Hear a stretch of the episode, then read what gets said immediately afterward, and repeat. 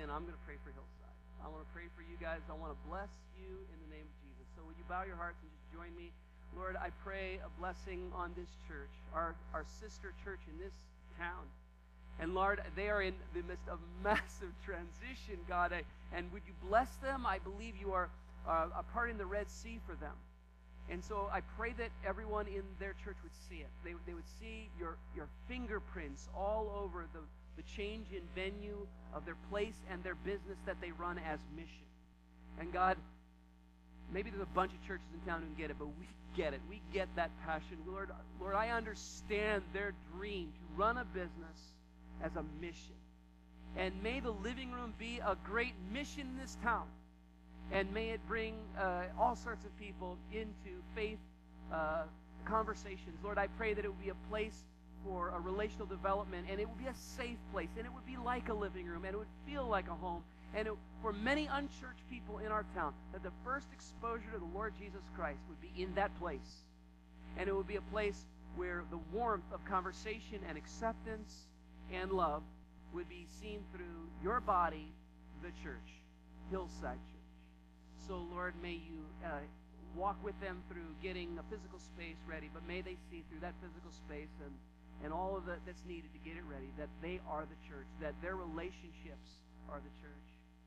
And the strength of the church is going to be in their bond. Their bond with you through the grace of the Lord Jesus Christ and their bond with one another. And so, oh God, would you pour down your Holy Spirit on this group of loving, committed, faithful followers of Jesus, and may you do great work in them as they remain connected to the vine, I pray in Jesus' name. We pray for, uh, for AC3. Um, dear God, God, we thank you for this place. We thank you not just for this building, but we thank you for the people that are here. The people that are here have obviously allowed your spirit to be at work inside of this building.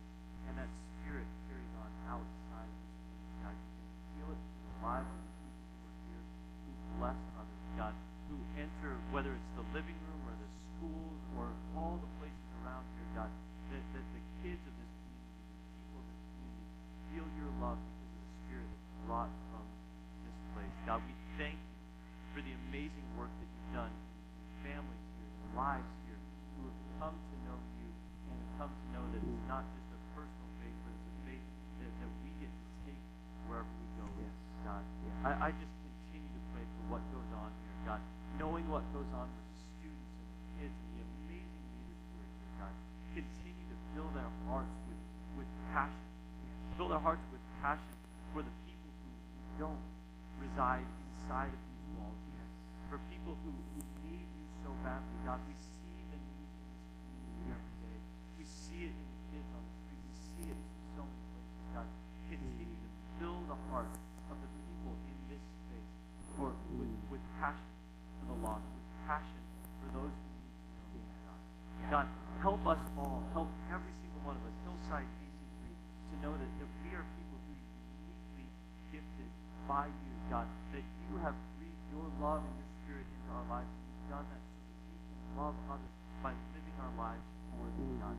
Continue to help us to do that so that this community can be changed. God, we feel that send your spirit before us yes. go out into this community to love these people so that they know who you are and so they know your love. Once again, God, we just thank you. We thank you for this place. We thank you for this church. We thank you for our brothers and sisters who are here. We thank you that you are the architect. We pray all these prayers. Amen. Amen. Hey, listen, before you leave, don't leave without shaking the hand of somebody from another church.